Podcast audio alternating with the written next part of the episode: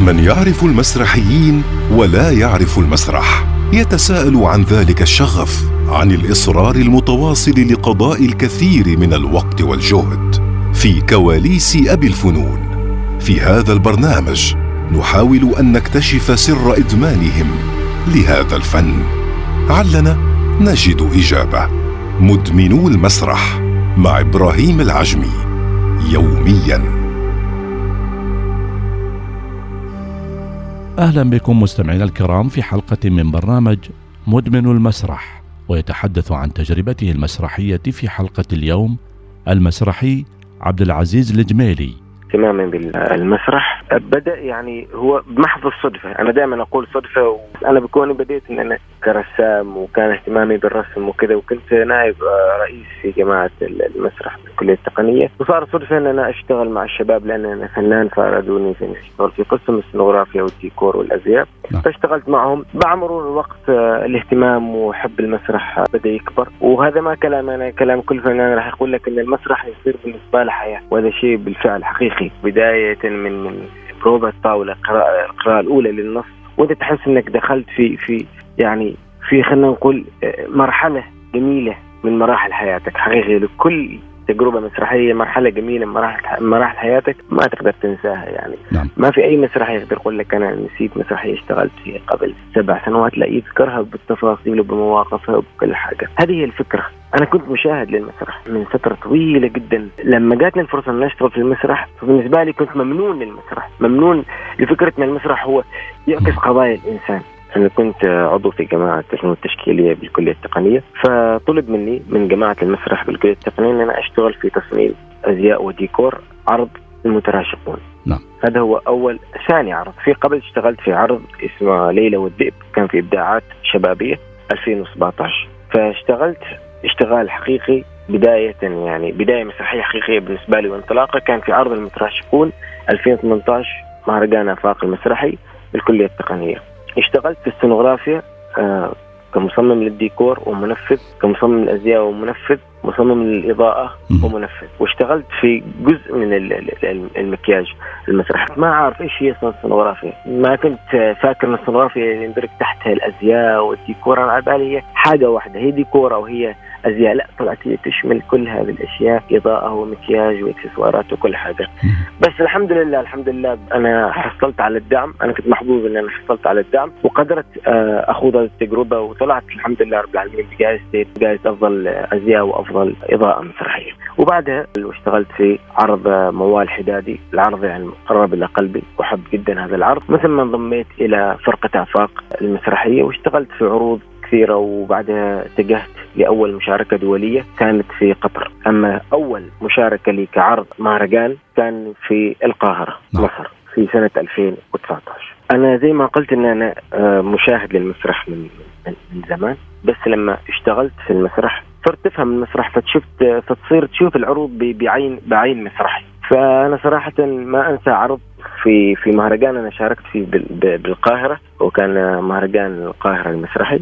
عرض اسمه حذاء مثقوب تحت المطر عرض مصري. كان جدا جميل. آه هذا واحد من العروض اللي أنا ما أنساها ابدا وكان آه دمج النص كان جدا جميل دمج بين رواية لكافكا اسمها التحول وبين قصة قصيرة. اسمها الذبابه أما كعروض عالمية أنا جدا أحب عرض The King هو مأخوذ عن الفيلم المعروف The King الاسد الملك. نعم. لأن أنا أميل للعروض الغنائية فكان The Lion King عرض غنائي جدا جدا جدا جميل. أنا شفته ما حضرت بس شفته أونلاين يعني. صراحة المسرح العماني تعبنا ونحن نقول يحتاج إلى دعم.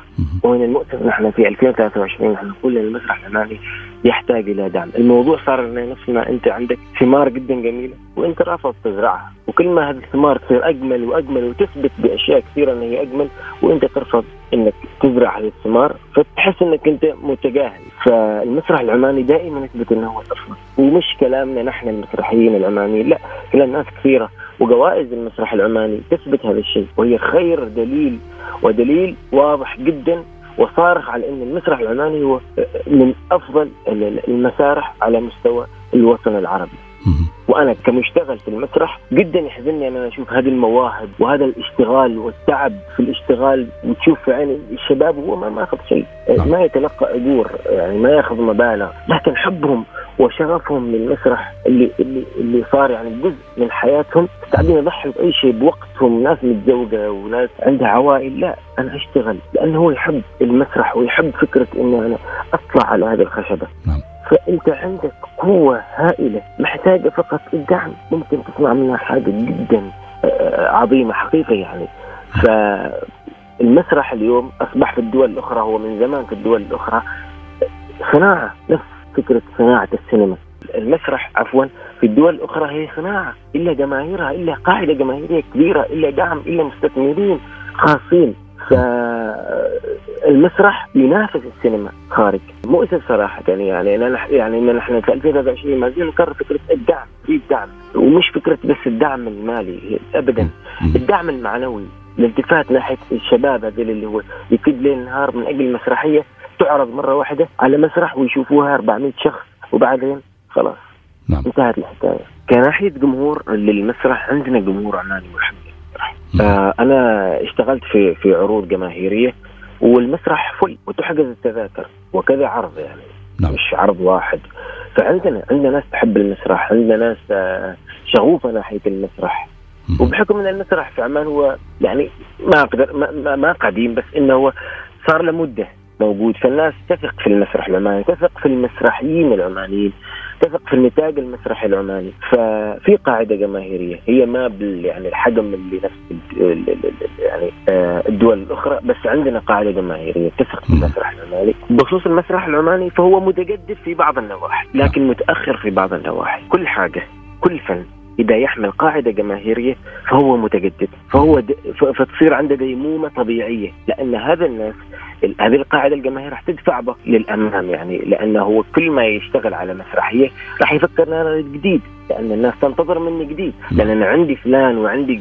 ويصير أنت حافظ الجمهور وعقلية الجمهور اللي عندك فانت, فأنت أكيد ما تريد تخيب ظن هذا الجمهور. فكل ما كبرت هذه القاعدة الجماهيرية كل ما التجدد راح يزيد وراح آه، آه، جودة المسرحيات تت- تتطور أكثر وأكثر ويصعد يعني سقف كل ما صعد سقف هذه القاعدة كل ما الاشتغال المسرحيين راح يصعد نح آه، اتجاه ال- ال- القاعدة الجماهيرية نفسها. فهو هذا الفرق يعني. وجود قاعدة جماهيرية وجود الدعم برا يخلي المسرح يكون متجدد. أما في عمان نحن كمسرحيين متجددين. في عندنا أفكار كثيرة. لكن لما نجي نطبقها على العروض راح نواجه إشكاليات مالية إشكاليات في المسارح إشكاليات في القاعات إشكاليات في أماكن البروفات. فهي هذه الإشكاليات تقلل من هذه الأفكار اللي أصبحت أحلام بعدم وجود الدعم. ما أعرف حسب تجربتك يعني طبعا. أيوه. آه وأنا ما, ما, ما يعني هذا أنا أنا أنا أتفق ناحية هذا الشيء إنه. في قواعد لكل حاجة هي في في قواعد يعني أنت ما تكسرها وفي قوانين انت أنت ما, ما تكسرها يعني. فأنت النص المسرحي يتشكل على حسب البيئة اللي هو فيه. نعم. يعني آه، ما أقدر أنا أحط عرض خادش للحياة في بيئة عمانية مهم. وخصوصا إذا كان المشهد غير ضروري إنه يحط في في, في العرض المسرحي. عندنا آه، أما بخصوص الرقابة صراحة يعني في نصوص كثيرة تمر يعني آه، في في تسهيلات في بعض النصوص أما في بعض نصوص أخرى يعني يريد الكاتب المسرحي يطرح قضايا جدا مهمة. هي مش حساسة هي مهمة بالنسبة للمواطن العماني يعني. نعم. فيتم رفضها. أنا أنا أنا يعني الفن لغة. نعم. والفن لغة ش- يعني لغة الشعوب. مهم. أنت أنت ممكن بعرض مسرحي تقول كثير كثير كلام عن الشعب العماني. تقول كثير كلام على كيف الشعب العماني عايش. والله المواقف كثيرة يعني. يعني البروفات مادة دسمة للضحك والكواليس المسرحيات. ف نعم. هو يحضرني يعني واحدة من هذه ال- ال- المواقف. كان عندنا أسبوع أسبوع مسرحي ف ل- ل- لفرقة عفاق. ففي مخزن للفرقة. أنا أخذ من الأغراض إلى إلى المسرح، أنا عملت حسابي إن أنا مأخذ كل الأغراض بالأزياء بالإكسسوارات إلى المسرح، قبل العرض والجمهور كله موجود والإضاءات كل شيء والديكور راكب، قبل العرض بنص ساعة أو أقل اكتشفت إن أنا واحد من الممثلين نسيان الزي ماله بالكامل. نعم. تورطنا يعني. إيش نسوي؟ خلاص يعني خلاص ما في ما في مجال. فجلسنا ندور هنا بنطلون هنا حاجة تور ما في ما في ما في أي مجال. طلعت أنا على إن أنا أتصرف وأشتري حاجة من الأماكن القريبة ولما رجعت حصلت الممثل يوسف الخروسي لابس كذا لبس من عقله يعني. لابس لبس غريب جدا. وخلاص يعني على حافة الخشبة إنه هو يدخل الخشب. نعم. فهذه المواقف اللي, اللي, اللي أنا تورطت مش مضحكة كما أنا تورطت فيها يعني اللي ممكن تكون رسالة للمسرحية. في هذه الحلقة تحدث المسرحي عبد العزيز الجميلي عن تجربته المسرحية. على أمل أن نلتقي في حلقة جديدة من برنامج مدمن المسرح. إلى اللقاء. من يعرف المسرحيين ولا يعرف المسرح. يتساءل عن ذلك الشغف عن الإصرار المتواصل لقضاء الكثير من الوقت والجهد في كواليس أبي الفنون. في هذا البرنامج نحاول أن نكتشف سر إدمانهم لهذا الفن. علنا نجد إجابة. مدمنو المسرح مع إبراهيم العجمي. يوميا.